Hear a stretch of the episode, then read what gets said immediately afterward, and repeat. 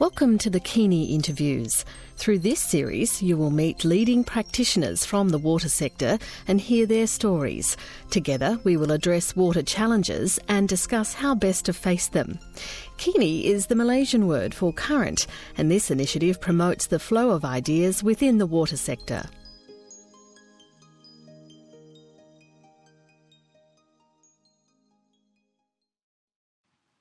Hello and welcome to today's Kini interview. Today I'm speaking with Jonathan Maino, who works for Eda Ranu, which is the principal utility servicing water in Port Moresby, Papua New Guinea. What Jonathan does is he's the head of the non revenue water department over at Eda Ranu, and he's very open in this interview about some of the serious and complex challenges that he faces in his role addressing non revenue water. In particular, he speaks about the challenges of providing water to illegal settlements. And this issue of illegal settlements is something that is emerging as a real challenge that a lot of quickly urbanizing contexts in the developing countries are facing. So it's it's great that Jonathan's really open about some of those challenges, how they've gone about trying to solve those challenges, where there have been some successes and where there have been less of successes.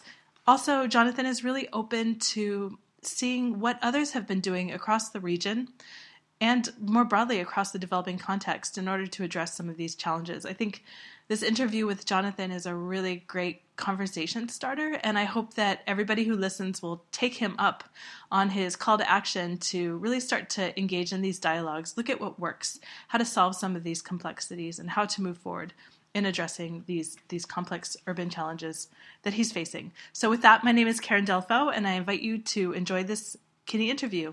So, Jonathan, thank you so much for taking the time to speak with me about the very unique and non revenue water challenges that you're facing in Port Moresby and PNG.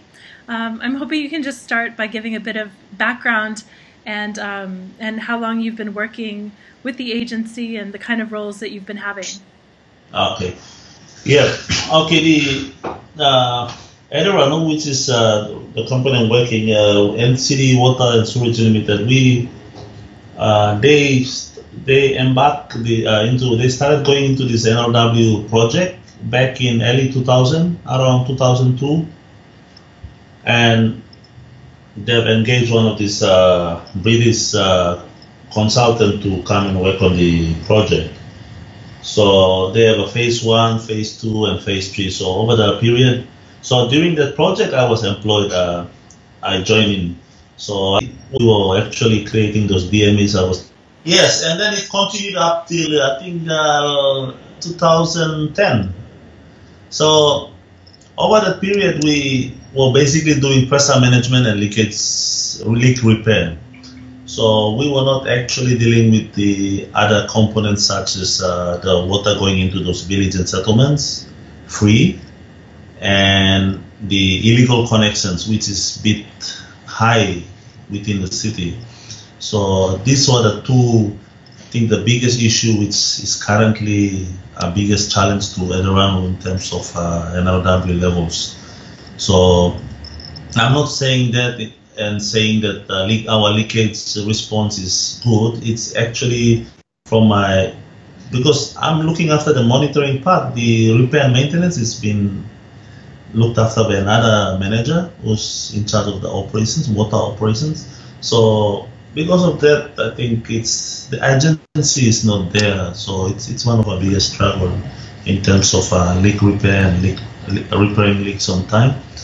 So ever since we've been just maintaining it through these uh, DMA zones and we've been doing pressure management. So pressure management is one of I think the biggest thing that's keeping us intact because our another issue is our treatment plant has reached its uh, maximum capacity, the demand, so design demand. So it's it's a bit of a challenge for us at this stage.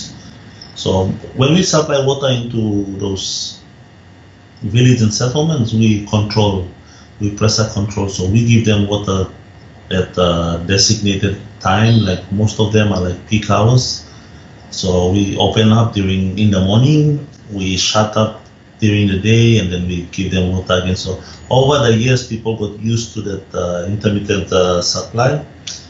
So the control supply. So that's something where drives the people to come to us and telling us, no, we want to get good pressure and because this settlement and villages, people are making business. They have uh, rental units where. So it's difficult for us if we have to like do another pipe network. It's quite expensive. Sorry about that. Yeah, the pipe networking is quite a tedious task to do because of the unplanned. So we've come up with a bulk meter arrangement where we get all the communities together, get the bulk arrangement, and we sign an MOU and supply water. That's our approach. But like I mentioned earlier, in terms of paying for water bill, the system is not working well for us at the stage. So we were thinking about reviewing it and find a best way into that, addressing that, uh, especially our collection. Can you speak a bit more about the history of these settlements, the way that they were set up, um, why they were set up, what Okay. other infrastructure these- exists in them, how they operate? are- yeah, most of these settlements are basically, you know, the people decided to leave their village or to move to the city. You know, they think that there's life in the city, or they can find a good job in the city and or have a good life. And it's, I think, it's one of the problem also is our the town city authority. They they kind of uh, way behind in terms of their planning, and people just go just settle on the on the land. And eventually, we found out like, okay, people tell them, oh, I've been here for 20 years, I've been here for 10 years, how many generations and generations. So it's something where it's very difficult to just easily go and move. We are talking about thousands of people, so it's very difficult. So they are kind of not officially, but it's kind of accepted in a way where because we have these politicians involved, because these are the people now that are voting for a particular leader. So in saying that, the leader now fights for their right. The leader now said, okay, I'll put some money for their power supply, I'll put some money for their water supply. But then this land is not like it's not their land. They are just settling there. So it's one of the biggest issue where, like, I see we should be working with the authority, but then there's no really no control there. So settlements are just popping, up. and then eventually people say it's our rights, the services, you know, and government's involvement and all this. It's one of the biggest uh, never-ending challenges, I say. So, effectively, you were mentioning earlier that these settlements make up up to 50% of the population of Port Moresby. Um, is it 50% of the population or 50% of the water supply? And um, No, it, yeah, go on. it's a 50 percent of treated and supply into the city, the water volume. Fifty percent is basically something unaccounted. We we we're not getting any revenues from it because from the fifty percent, almost or half of it go into those villages. Just over half of it. Yeah. And and these guys are the ones who are receiving the intermittent water supply, so they're not even getting taps on all the time. So they represent a huge population, a huge proportion of the population in Port Moresby. That's correct. So there's a there's this like this perfect storm where you have the lack of city planning, you have people moving in to try and create opportunity in the city. Um, there's Yes. no no control of where they're being settled or what's happening. Then they have the voting rights, so they're electing politicians who are advocating on their behalf. And as Yes. somebody who's trying to actually provide them with services, you're really just kind of being stuck between a rock and a hard place. I mean, you can't do it impossible work without resources. You can't build pipes or treatment facilities. I mean, how do you even deal with this? That's true. It's a it's a really we we thought that this MOU arrangement that we are doing was something which is which was working for us initially, but then you see what what happened was we asked the community to develop uh, uh, to form a water committee type of thing where they have their water chairman and their office bearers, you know. So we were dealing directly with these people. But our issue is we, Eda Ranu, is not dealing directly by collecting money from individuals. The water committee are the ones that go in and collect money and then they come and pay pay Eda Ranu for. So it's like uh, creating. It's also creating like a small business opportunity for this uh, the communities, but then biggest problems we face is the money is, doesn't reach. People are saying that oh we give money and the water chairman is not coming up to pay the bills or the water chairman is telling us a different story. So we feel that we need to come up with something which will work. It's workable now, so we don't have you know dealing with money is another issue. And then like when their bills are up, we go and cut their bill and then maybe one politician might call and say, "Oh, go and open them. We will arrange payment, and you know, blah blah blah." So these are some of the challenges. And then we have some villages. They they are like landowners of the capital city. Originally, they are, they reside within the city fringes, and then they are saying, "Oh, we are landowners. We'll get water free." You know, so it's and they because because of them saying that their pressure is very low and it's controlled and they also are affected. So we're trying to tell them that oh, water is we educate them. So some are actually some group of people, villages and settlements has approached us saying, oh, we are willing to pay, we are willing to do this. Can you come up with a better solution to help us? So everyone can win and we can also win in this situation. But our issue here is, uh, I'll say for Eda Ranu is also trying to finance, though we are part a semi-government uh, organization, we don't get the support from government like every year support. We rely on what we collect from bill and all this. Yeah. It, exactly because it's it's kind of a it's something like working the like you know, like these these women, they don't have proper sanitation. That's another issue.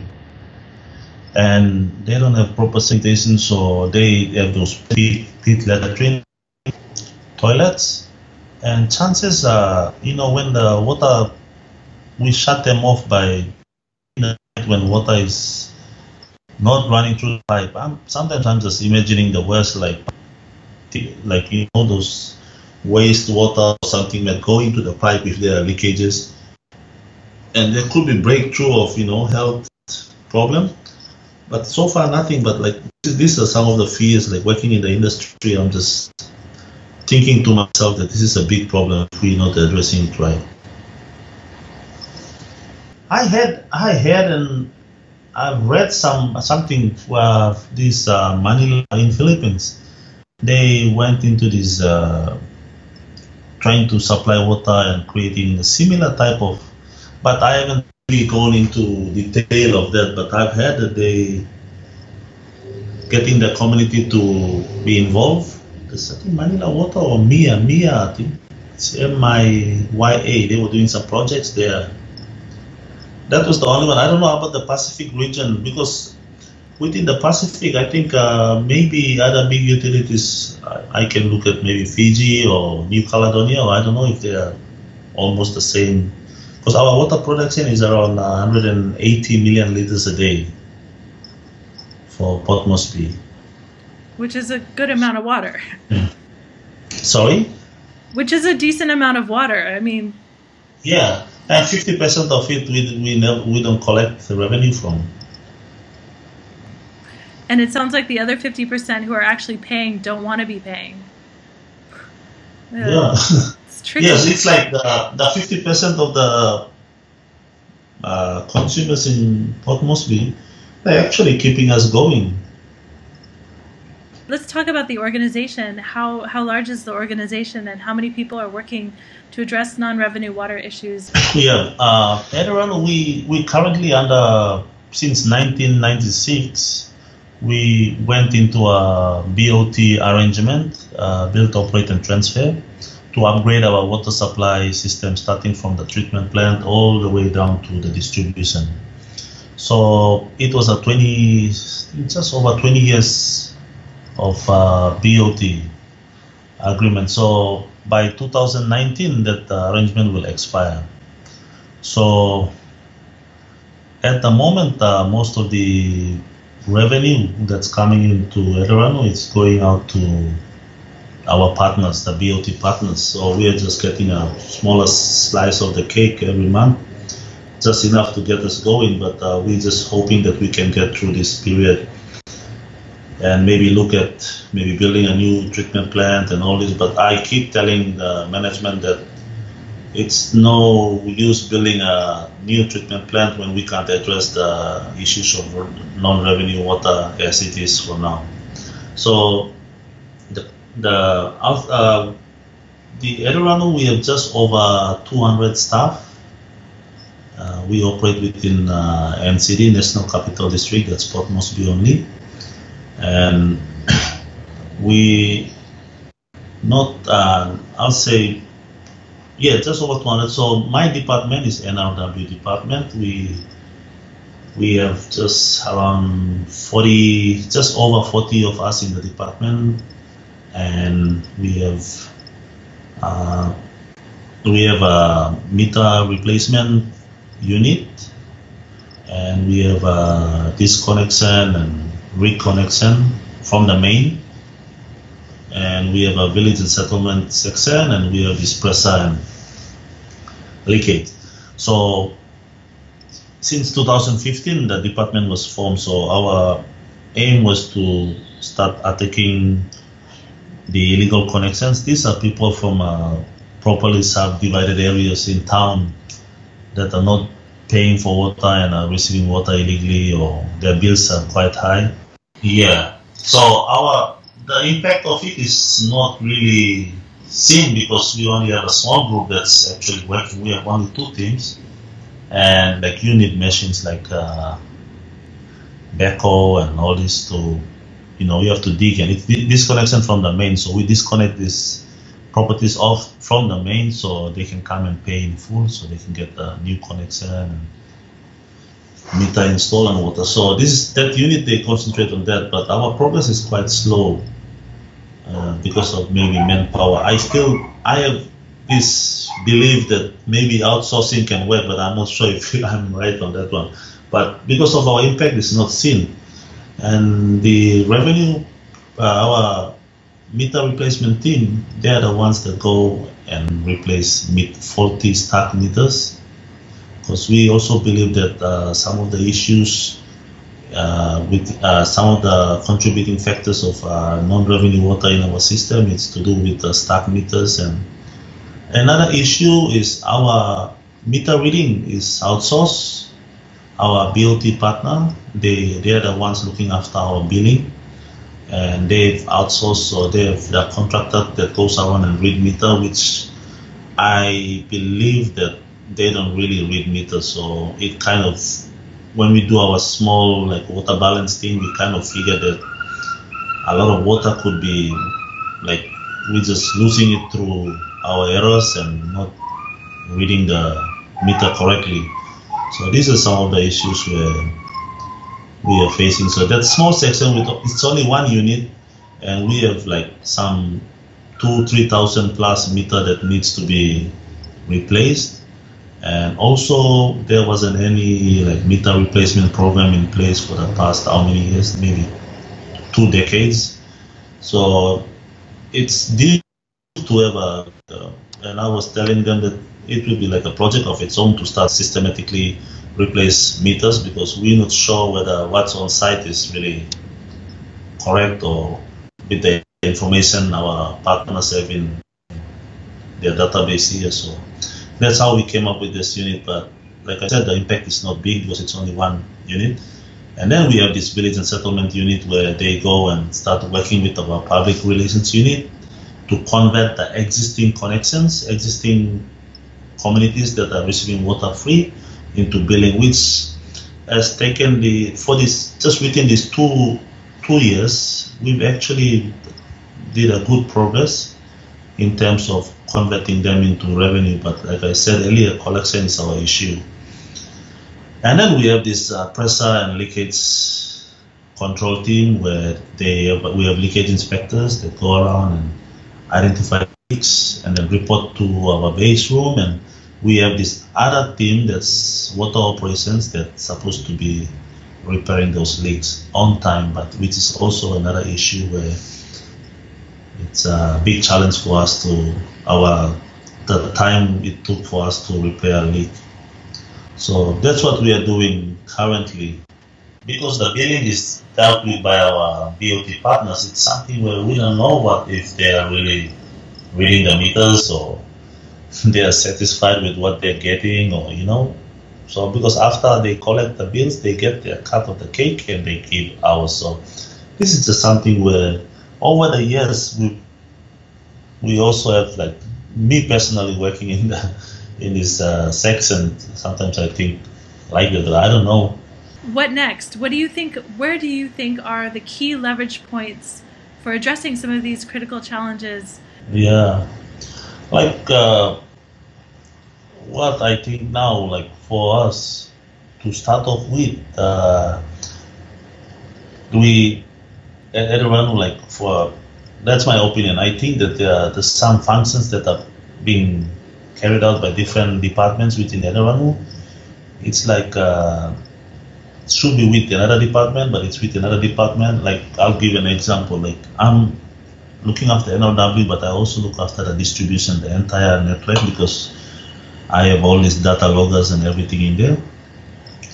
That's within the distribution. But on from the from our treatment plant, where you have all those big trunk mains coming down, it's a responsibility of another section where the network network section where they're supposed to monitor and they are not monitoring right now. So, and then uh, our operations, the maintenance team, they're supposed to be repairing leaks on time and all this. So, it's like working in the NRW section, you can really see like what needs to be done. Like you have to repair leaks on time.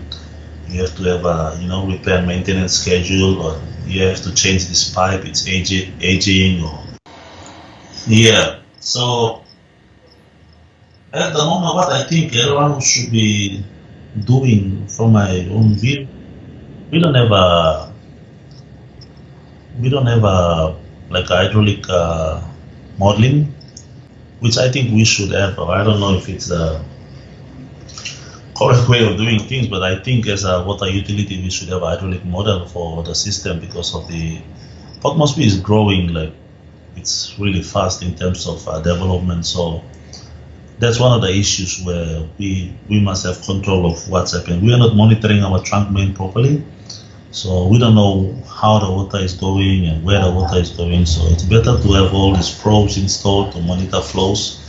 So I think it all starts with getting the functions right, and then we can all like if it's under one department or division, then I think it can move on smoothly from there. That's my view. yeah, it, understanding the resource is definitely going to be helping in terms of managing it. I can see that. Yeah. I'm wondering about um, opportunities to collaborate with other maybe agencies in the Pacific. If you think, I don't know, maybe the question is, what's the call to action from this interview? It, if out of this interview we could get some people oh. to involve and engage themselves with what, the challenges that you've discussed, what could they yes. do? You see, like that will be a good good approach because I see like we will learn learn from what others are doing. Maybe like I've been doing, I've been working with NRW here for 12 years. I'm trying to like educate myself by reading what I can see on the internet or see what others are doing. It's a bit difficult, but it will be good to connect within this uh, Pacific region and see how others are doing so I can learn maybe something they're doing which I'm doing but maybe I'm not doing it right so it will be really good to engage with others to share our experience and they can share this and tell us what they're doing and I might be thinking I'm doing it right and like this village and settlement idea maybe some areas could some Pacific nation could be dealing it dealing with it differently so it will be interesting to know that. Great. Well, Jonathan, thank you so much for um, share for really sharing the challenges that you're facing mm. because they're they're huge, huge challenges, and there's such a multitude of them, and how they all intersect together. Um, it's just it's it's really tremendous, and I hope that this interview provides an opportunity for people to connect with you. And I hope that this interview provides an opportunity for people to connect. Kini is an initiative of the Australian Water Partnership and the International Water Centre Alumni Network. Kini connects water managers and shares knowledge throughout the Asia Pacific. Visit our website at kini.org.au for more information and for videos, articles, news, and more.